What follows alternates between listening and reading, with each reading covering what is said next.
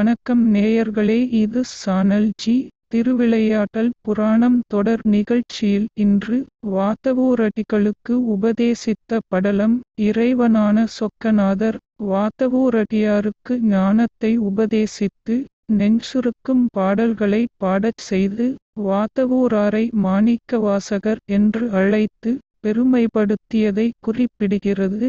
வாதவூரடிகள் அரிமர்த்தன பாண்டியனிடம் முதலமைச்சராக இருந்தது. குதிரைகள் வாங்கச் செல்கையில் இறைவனாரால் ஆட்கொள்ளப்பட்டு ஞானம் பெற்றது. இறைவனாரின் திருவாக்கின்படி குதிரைகளை எதிர்பார்த்து மதுரையில் தங்கியிருந்தது. ஆகியவற்றை இப்படலம் விளக்குகிறது. படலம் என்பது புராணக் கதை. வாதவூரடிகளுக்கு உபதேசித்த படலம் திருவிளையாட்டல் புராணத்தின் ஆலவாய்க் காண்டத்தில் ஐம்பத்து எட்டாவது படலமாக அமைந்துள்ளது. இனி சிந்தனைக்கு வருவோம். மதுரைக்கு அருகில் திருவாதவூர் என்றொரு திருத்தலம் உள்ளது. அவ்வூரில் இறைவனின் அருளால் வாதவூரார் என்றொருவர் பிறந்து வளர்ந்து வந்தார். அவர்தம் பதினாறு வயதினிலேயே ஆயக்கலைகள் அறுபத்து நான்கினையும் கற்றுத் தெளிந்தார். வாதவூரடிகளின் கல்வித் திறமையை கறிந்த அரிமர்த்தன பாண்டியன் வாதவூராரை தன்னுடைய அவைக்கு வரவழைத்து மந்திரியாக்கினான். நாளடைவில் அவரின் திறமை காரணமாக மந்திரிகளுக்கு எல்லாம் முதன்மை மந்திரியாக வாதவூரார் விளங்கினார்.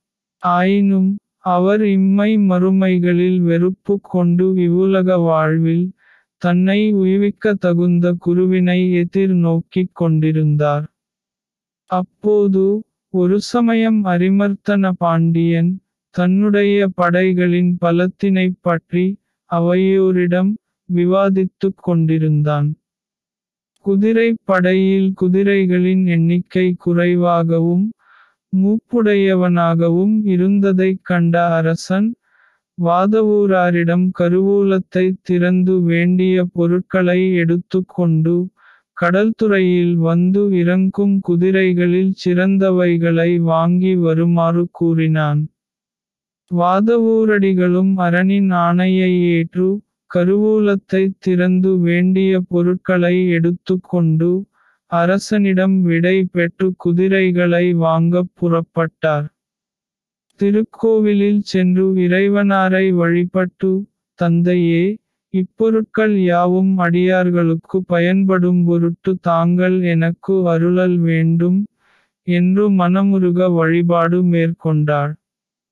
பின்னர் குதிரைகளை வாங்க புறப்பட்டார்.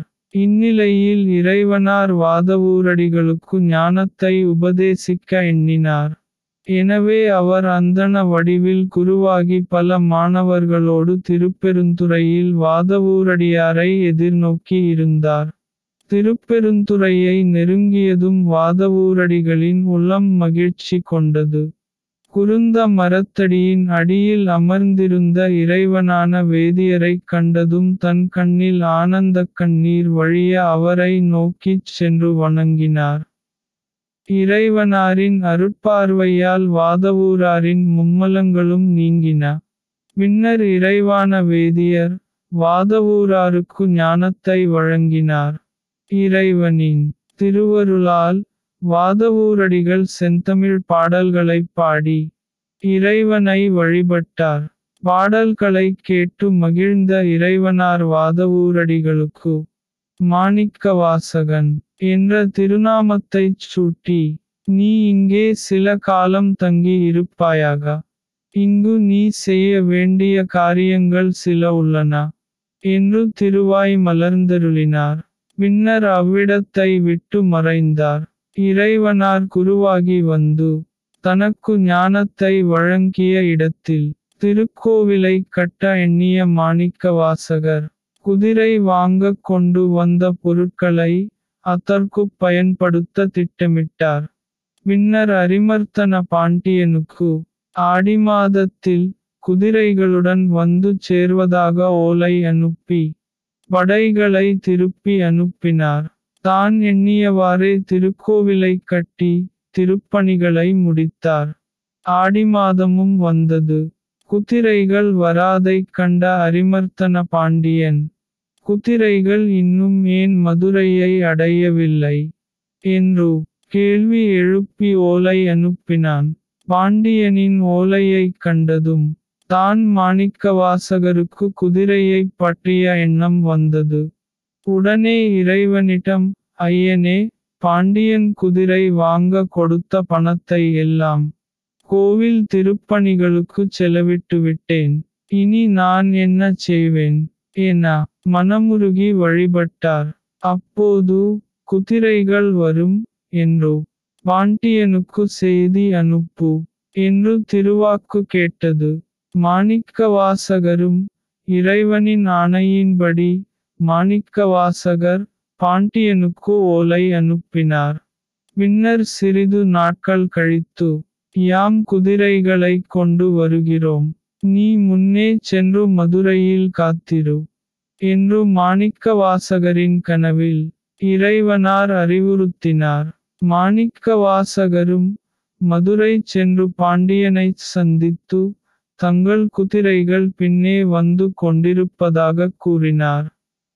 இறைவனாரின் வரவினை எதிர்நோக்கி மதுரையில் காத்திருந்தார். வாதவூரடிகளுக்கு உபதேசித்த படலம் கூறும் கருத்து அவனின்றி ஓரணுவும் அசையாது என்பதே வாதவூரடிகளுக்கு உபதேசித்த படலம் கூறும் கருத்தாகும்.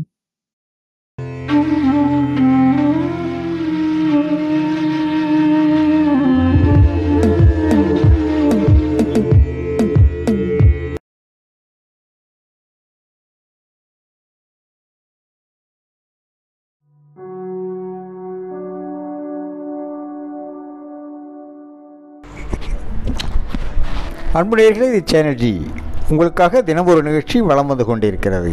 உங்கள் எண்ணங்களையும் கருத்துக்களையும் எங்களுக்கு எழுதி அனுப்புங்கள். நீங்கள் எழுதி அனுப்ப வேண்டிய முகவரி podcast channel G at Gmail dot com இன்னொரு நிகழ்ச்சியில் உங்களை அன்புடன் சந்திக்கும் வரை உங்களிடமிருந்து விடைபெறுகிறோம். நன்றி வணக்கம்.